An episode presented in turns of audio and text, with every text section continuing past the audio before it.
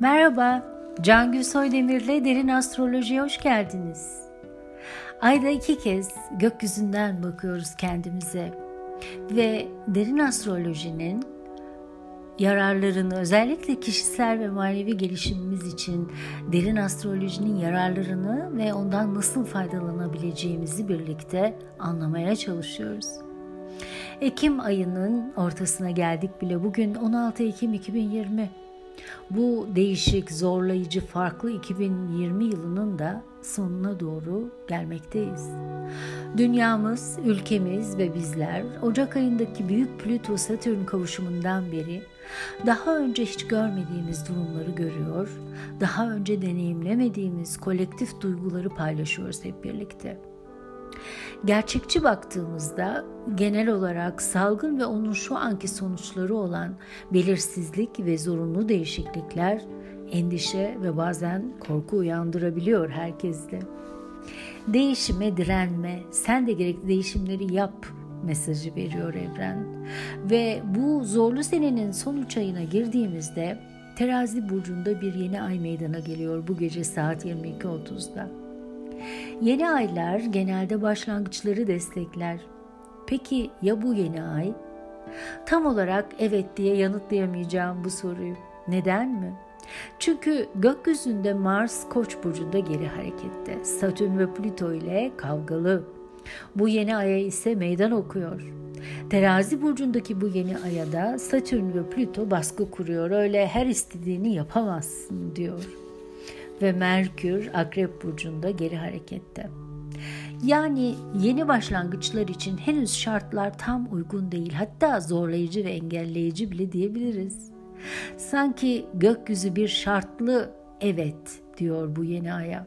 Belli sınavlar var geçilecek, bitirilmesi gereken işler var. Ancak ondan sonra yeni bir adım atabilirsin diyor. Şimdi bu gezegen hareketlerini ve bireysel anlamda birle, bizlere olan mesajlarını açalım birlikte isterseniz. Mars bizi harekete geçiren enerjidir. Cesaret, hız ve ataklık verir. Ama aynı zamanda kavga, tartışma, agresyon, aşırı telaş ve sabırsızlığı simgeler. Koç burcunda ve geri hareketteyken bizleri bir anlamda ego testinden geçirir. Dürtüsel, kontrolsüz ve bencilce tepkiler mi veriyorum? Yoksa sakin ama cesur bir tavır içinde miyim diye sordurur kendimizi. Satürn'le olan kara açısı ise bizim otorite ile olan ilişkilerimizdeki kusurlu ya da eksik yönlerimizi ortaya çıkarır. Sabırsızlık yerine sabır, dürtüsel tepki göstermek yerine bilinçli ve mantıklı davranmayı hatırlatır. Mars'ın Plüto ile kara açısı ise bazı olaylar vasıtasıyla bize güç ve güç savaşları alanında ayna tutuyor. Yine Mars terazi burcundaki yeni aya karşıt yaparak şu mesajı veriyor. İlişkilerde dengeyi aramak güzel. Adil olmaya çalışmak doğru. Ama ilişkilerde sadece karşı tarafı memnun etmeye çalışarak sağlıklı ilişki kurulamaz, yürütülemez. Karşımızdaki dinlemeyi bilerek, empati yaparak ama aynı zamanda kendi bireysel, bireyselliğimizi ve özgünlüğümüzü koruyarak adil ilişki sınırlarını oluşturmalıyız.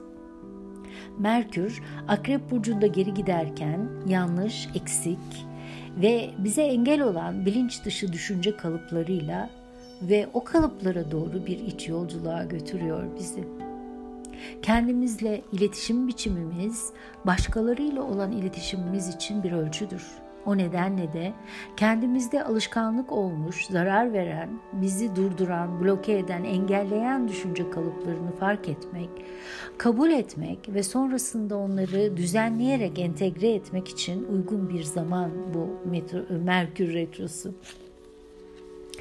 Şimdi tüm bu gezegen açılarını ve anlamlarını bir araya getirirsek bu terazi yeni ay için şunları söyleyebiliriz.